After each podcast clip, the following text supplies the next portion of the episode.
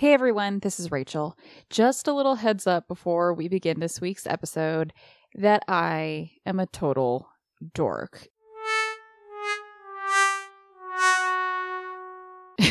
you will hear in the episode a couple of times where I hit my microphone. I was trying something different with my microphone for this episode, and clearly it was no good just know that it's because I was just so excited to be talking about this week's topic that I was swinging my arms all over the place and having a great time.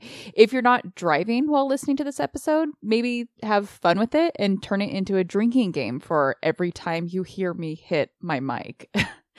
Thank you all so much, as always, for your continued support. Ignore my microphone hits and enjoy the episode. This is hashtag history episode 53. I'm Rachel. And I am Leah. And this week we're talking about the Hartford Circus Fire. Have you ever heard of it, Leah? I have not. I have not. No, I when you threw it out there or put it on our, you know, upcoming episodes shared document, I was like, huh? Yeah, huh? Eh? And and same for me too. It, it, was something that came up in one of these rabbit holes of like looking at the most controversial things that that have ever happened in U.S. history. This was one of the ones that came to the top of the list, and I had never heard of it, which meant we had to talk about it. Yeah. So, in a nutshell, this fire occurred on July 6th, 1944, in Hartford, Connecticut, and would be marked as one of the worst fires in U.S. history. The fire happened during a Ringling Brothers and Barnum and Bailey performance that was attended by close to 8,000 people. It re- would result in the deaths of 168 people and injury to another 700 people. That's a lot. It's a lot. Having said all of that, I cannot even wait to see what kind of cocktail you have put together to relate to this week's episode. Well, let me preface it by saying don't get your hopes up. I'm Rachel. And I'm Leah. And this is Hashtag History the podcast for both history nerds and history haters alike, where we dive into history's greatest stories of controversy, conspiracy, and corruption.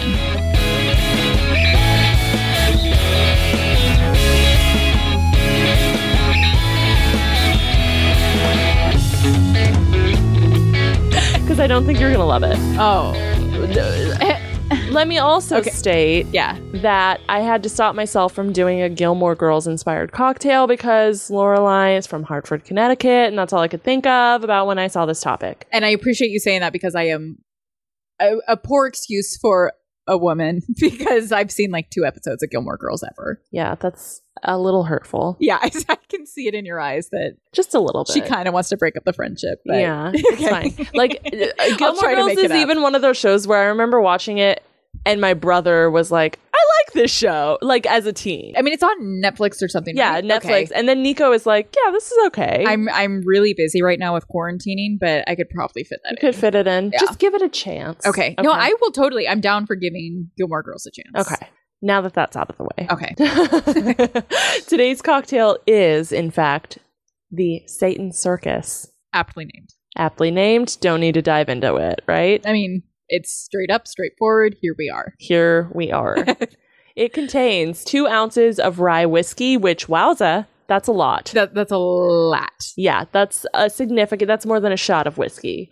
Uh, it it also contains three fourths ounces of sherry liqueur, cherry liqueur. Sherry. Sherry. What is not, sherry liqueur? There's sh- it's a thing called sherry, but that's not what we're drinking. okay. We're having cherry liqueur. Knockoff cherry liqueur. Knockoff cherry liqueur uh, three fourths ounces of Campari. That's the part we're not looking forward to. Uh, because we have an three fourths full bottle that we bought a year and a half ago. But it gives it that red glow. That satany glow. That satany glow. that satanic glow. And then you finish it off with three ounces of fresh squeezed lemon juice, which I actually juice lemons for us. So so fancy. Top notch here. Yes. I'm going to be honest in saying I'm not looking forward to the Campari. I think you share that sentiment. Oh, yeah. Yes. But, yes. But I've read that the cherry liqueur overpowers it, and I'm crossing my fingers that that is true. Does knockoff cherry liqueur we'll cover it? Okay. We shall see. It's very satanic looking.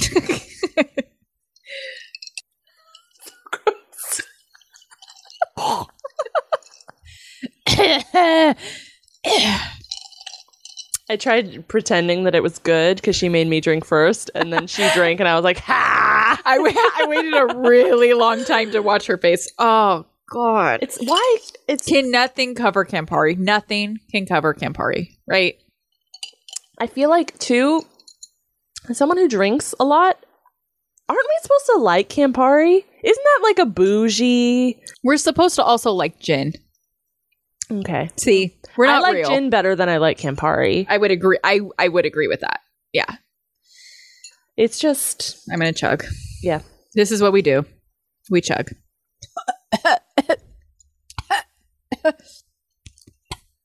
Campari is so dry, right? It, it truly, just- if you if you like Campari, then you would like this drink. I would assume. If you don't, all you taste is the Campari. Literally, I feel like I'm drinking an entire glass of Campari. Right? Is there anything else in this? No. We could put more cherry liqueur, but I just let's just get it over with. Yeah. Do you taste anything else in it? I don't even the- taste the whiskey. For me, the aftertaste of Campari is Yes. so strong. yes, I taste. While I'm drinking it, yeah, I can taste whiskey and I can taste cherry. No, I can even taste a little lemon there. Oh, f- but after, I taste nothing but Campari. why is it so bad? And why is it in so many drinks? It's impossible to avoid. We we do need we do need to get through our bottle because when I when I brought it over here or whatever, that bottle is three fourths full, and we've been doing this podcast for a year and a half. Did you finish yours? No. no, are you crazy? If All I just don't start to gag, so I, I just have to pr- stop myself from gagging, and I'm good. So what's your rating on that one? Two, one, one, One one point five. Yeah. One one. one Let's be real. one. Would never drink again. would never drink again.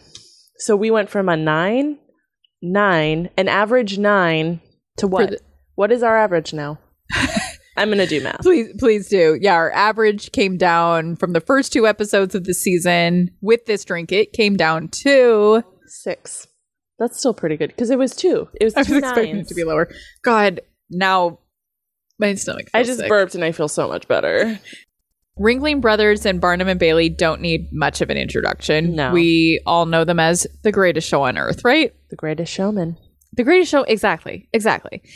The Ringling Brothers and Barnum and Bailey were merged in 1919 and operated all the way through 2017 when they officially closed after a 146 year run. Which is shocking. Like That they so lasted that long? controversy when it comes to like circus and Animal rights. animal rights, especially. Yeah, that- Yes. I'm shocked that they survived till 2017. yes, and and by 2017 it was like they couldn't ignore it anymore. The public could not ignore their complete disregard for animal rights. But for the purposes of today's episode, we know that circuses typically traveled from city to city and set up big tops, which were essentially large tents under which the circus would perform. Ringling Brothers and Barnum and Bailey, however, had a big, big top that could fit some 9,000 audience members around their three rings. Wow. The tent- 9,000? that's insane, right? okay. Consider that to like today's concert stadiums. That's huge. But so I mean, but back then, like nine thousand people in a moving event venue. Yes, absolutely. In a, in a, a transitory Yeah. event ven- venue. Exactly. Yes. The tent used in Hartford was a brand new tent for the season. And the most important thing to note about this 500 foot long tent is that at a time when the United States was involved in World War II, remember this was 1944, Mhm. and resources were allocated for war efforts, circus staff chose to waterproof the tent canvas with paraffin wax that was thinned with gasoline. Oh no. Some 6,000 gallons of gasoline, to be exact. They waterproofed the tent with gasoline. This is correct. Okay. Now, I wasn't able to find a very good overview picture of the tent from that particular day in Connecticut. So I snagged a picture taken of this exact tent just one month earlier when the circus was in Philadelphia. Okay. So it looks like your typical like event white tent, obviously, but huge. It's huge. like huge. it's huge. huge. Huge. Huge. While various sources report various numbers, all we know is that the audience size on this fateful day was anywhere between six and 8,000 people. July 6th, 1944 was a particularly hot day in Hartford, Connecticut, so people, particularly children, were looking for something to do to kill the heat. The famous French lion tamer Alfred Court had just completed his routine, and the Flying Wallendas were up, which was a world famous group of stunt performers known for balancing on a high wire without a safety net. I have to. Can we just do a little shout out for circus performers? Kudos. Round of applause. You Yes. are crazy. You are the heroes. You're heroes. Now, suddenly, out of nowhere, someone screamed, The tent is on fire. The circus band leader immediately instructed the band to begin playing Stars and Stripes Forever, a song that had previously been designated to inform staff, like circuit staff, that something was wrong. Okay, that's a good. That's actually a really good. Safety precaution. Yeah, I know, Like, if you initially that hear this crazy. song, that means something something's wrong. Yes. Due to the gasoline coated tent, the fire spread rapidly. Soon, literal burning pieces of the tent began falling on the heads of people inside. Stampedes occurred as people attempted to run for the exits. But once there, they found that many of the exits were blocked off by animal chutes that were still there because the lions had only just finished performing and hadn't been removed from the tent just yet. Oh, Yeah. I can't. I don't want to talk about how many animals died. We'll, we'll get to it I don't and want feel to. feel optimistic. Okay, We'll get there. Feel good. animals have really great instincts. Humans don't. Feel feel good about the animals here. Okay. Um, so I'm going to show you a picture so you can really visualize these animal chutes, and I'm hoping that you can kind of describe them for our listeners. So there's obviously out of the tent, there's like an opening into and out of the tent, and then there's like a a metal cage, kind of like half circle. It's essentially like a tunnel. a tube, a Yeah. tunnel out of the the thing into their um their cage on wheels, Mhm. where they can be moved to um, their main storage facility. Correct. And then I have one other picture. It's an overhead view of the inside of the tent so that you can see each one of the exits that these the the audience potentially had. What you'll see in this picture is that again those two exits on the north side were blocked by the animal chutes. Mhm. So 9 exits suddenly become 7. Even worse than that though, 5 of these remaining exits were super narrow. So no more than like 7 or 8 people could actually funnel through them at a time. So God, in, as an event planner, this is like I'm sure this like this is gonna give me kills nightmares. you. Yeah. yeah. So, in essence, you were left with three exits for upwards of 8,000 people to get out from. Oh my god, this is giving me anxiety. I actually didn't consider that when putting together this episode, that as an event planner, this would really freak you out. yeah.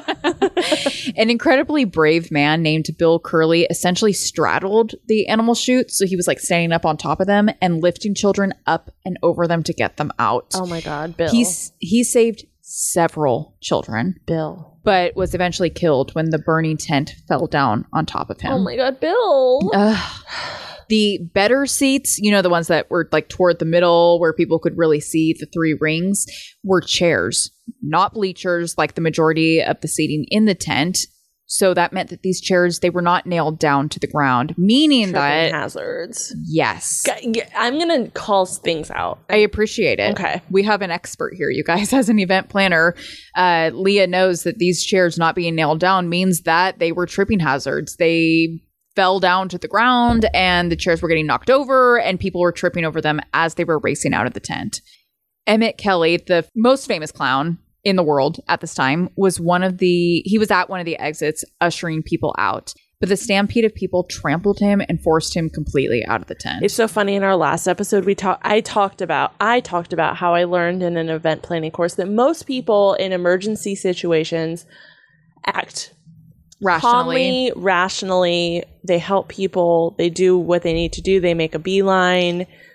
And this is pro- this is the exception to the rule. This completely defies what you said in last episode. Yeah. People began cutting their way through the canvas and making their way out of the tent. That way, some 300 people were able to escape from those pathways alone. It's great. Worst of all is to hear the stories of people that actually returned to the burning tent after escaping because they were searching for their loved ones. That's devastating. Devastating. And I very much imagine myself being one of those That's people. you. yeah. Right? No, that's 100% me. That, like, if I got out there and I didn't see my sister, I'm going back into this burning tent to find her. The tent came down so quickly that it essentially smothered the flames. By the time the firefighters arrived, there was next to no fire to put out. Leah, guess how long it took this tent to go down from start to finish? Just based on Hindenburg case, based on event planning experience, I'm going to guess eight minutes. Was I right? You're a fing genius.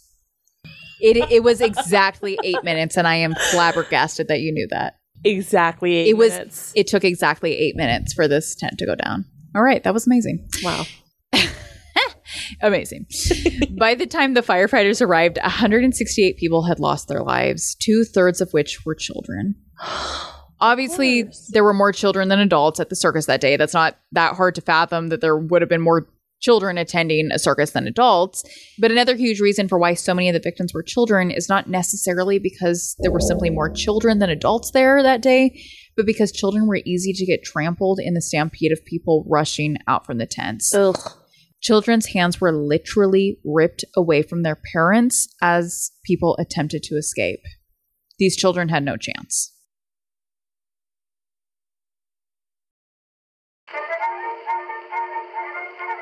This is Stephanie And Tux. from the podcast Beyond Reproach, a show about political scandals from American history, but it's fun, we swear. the idea behind our show is that politicians and government officials are meant to be public servants, and their behavior should be beyond reproach. But if history has taught us anything, it's that a lot of politicians are total scumbags. So we decided to do a show where we drink period appropriate historic cocktails while exploring some of the government scandals and shitty politicians of America's past. We are not historians, we're just a couple of drunks who never shut up and love history. We hope you'll join us on Beyond Reproach for some big facts, good laughs, a little bit of swearing, a lot of drinking, and a real good time. America's history is juicy, we just add gin.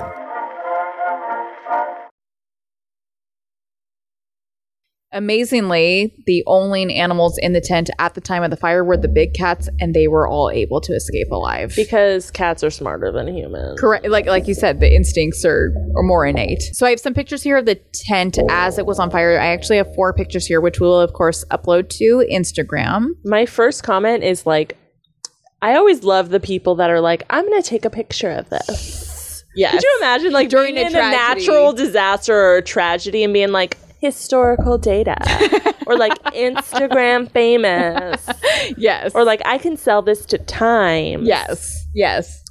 Yeah, that's my first thought. But otherwise, you just see chaos in the foreground, Mhm. people trying to escape for their lives, children, women, men, crazy, hectic, panic. And then in the background, you see this black pillar of smoke emerging Yes. from what was the tent. It's, um, oh, and then there's an ad for Coca Cola. there is a there is a tent that says Coca Cola on it that is totally on fire. Yeah. Um, yeah, it's, It's a lot. it's a lot. Yeah. And finally, I have one other picture to show you because this is the most iconic picture to come from this horrific incident in history. Um, remember Emmett Kelly earlier? I mentioned him. Uh, he was the famous clown, most famous clown in the world at this time. He was helping people escape the tent. Yeah. There's actually this picture of him. Can you see him there? He's the one right here on the right hand side. So he he's like walking, he's holding his hand up to look through the sun or the smoke or whatever. Mhm. Um In his other hand, he has a pail. oh yeah, it's a pail of water. Yeah. He's trying to help. Yes, he was really trying to help. This here is Emmett Kelly in full clown costume carrying a pail of water in an attempt to put out the fires. Ugh. Based on the look on his face, one newspaper reprinted this picture and entitled The Hartford Circus Fire The Day the Clowns Died. Or died.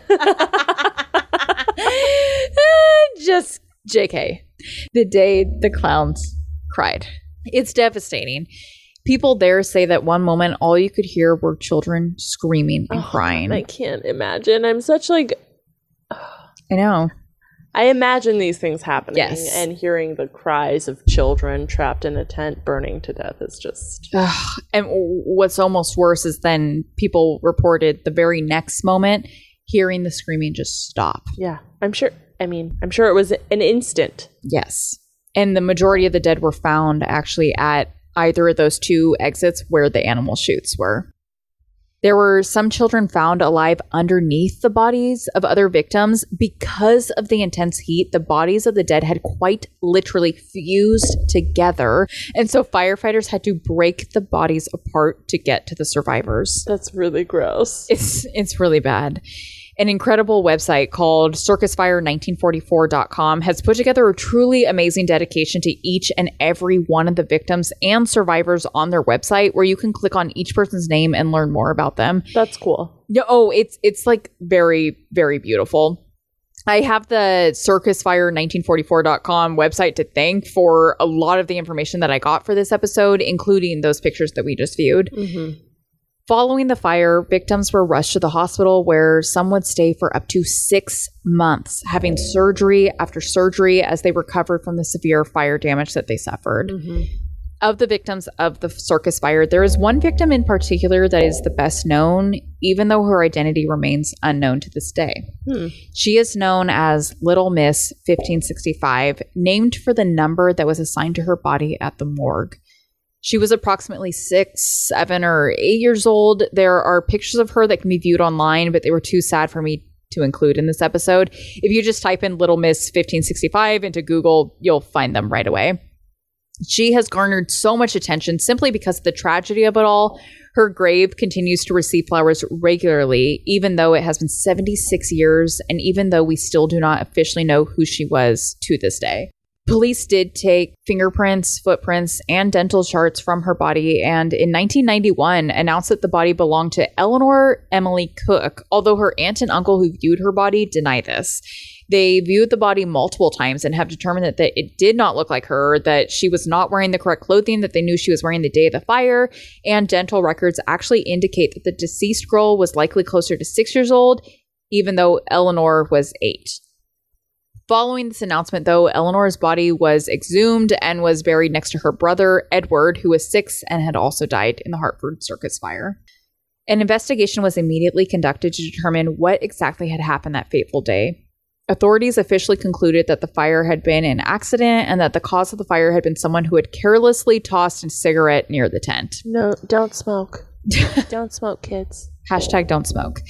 This investigation also concluded, however, that there had been severe negligence on the part of the Ringling Brothers and Barnum and Bailey. In addition to those awful gasoline coated canvases, they also determined that the circus's fire extinguishers were in a storage unit and totally inaccessible at the time of the disaster. What's more devastating about this discovery is that experts have said that had the fire extinguishers been accessible, it would have taken one fire extinguisher in a matter of seconds to put out the fire. A handful of officials and employees with the circus were charged only a month after the incident with involuntary manslaughter. Although the circus agreed to pay the city for damages as well as to pay $5 million to the victims and their families that had filed claims against them, they continued to deny responsibility for the fire itself. They went to court, and four of the men charged were found guilty. Amazingly, these men were still allowed to continue with the circus to their next stop to help them set up. And only a year later, all of the men were pardoned. Whoa. One of these men, James A. Haley, was the vice president of the circus at the time. And after being pardoned from his conviction, he worked for the circus for a few years longer before eventually becoming a 24 year member of the U.S. House of Representatives. Ooh. Just when all this appeared to be put together, something incredible happened.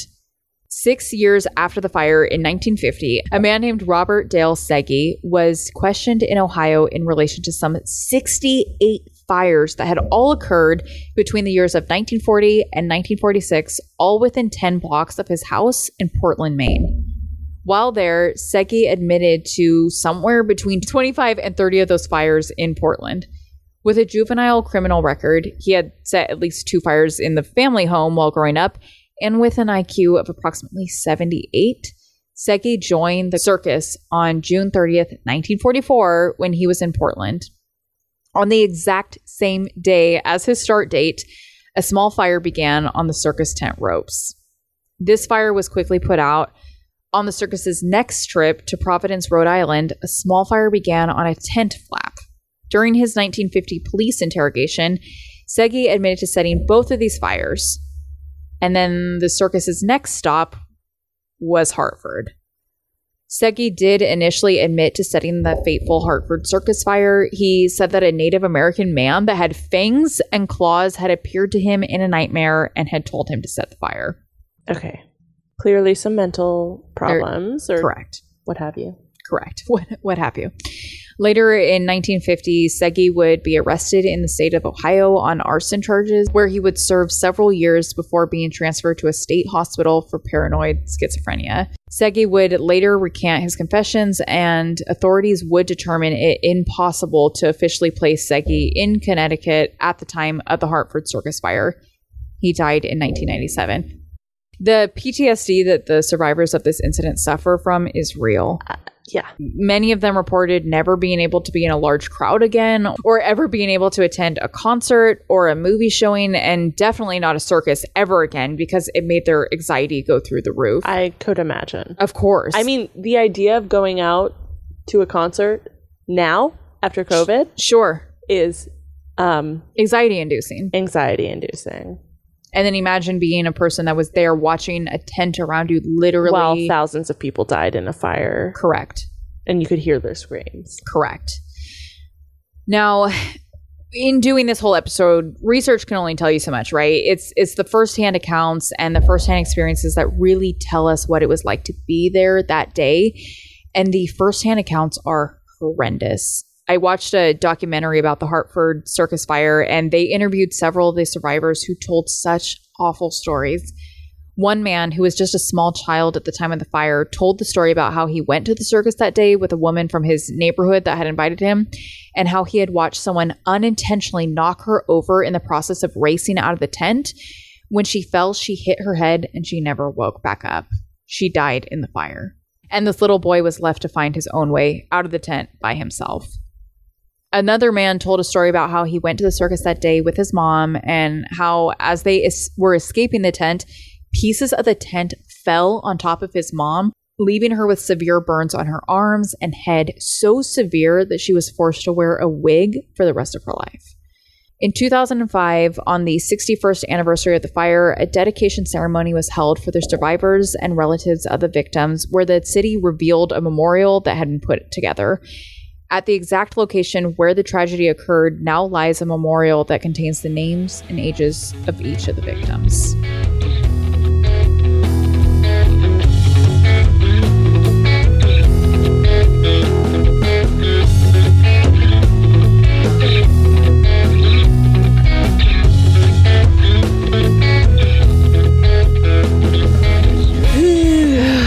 Thank you all so much for listening to this episode of Hashtag History.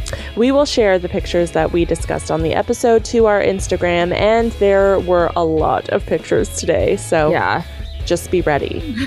be ready. All sources used to put together this episode can be found on our website at hashtag history pod.com. Subscribe to us on whatever podcast platform you use, share about us on Instagram, and then give us a rate and review. Speaking of Instagram, be sure to check us out on there at hashtag history underscore podcast. That's at hashtag history underscore podcast. Again, hashtag history underscore podcast. We're like an infomercial. I know. And again. but wait, there's more. Thank you again. Thanks. Bye. Bye.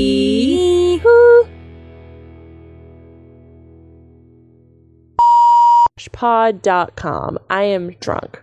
I'm feeling okay. Okay, great.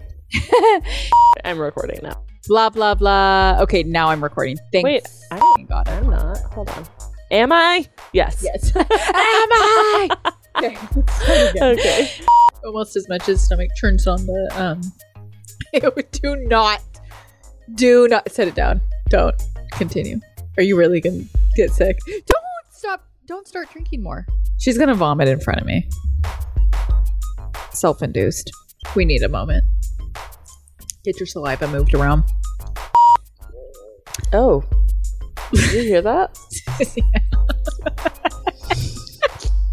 There may be some vomiting during this episode. We may have to pause that was twice. bad. It was really bad. My the back of my throat is on fire. That's what it is. It, is yours Do you- burning? no. Do you need water? No. Move, move the saliva around. That's what I've been Do you doing. hear my stomach?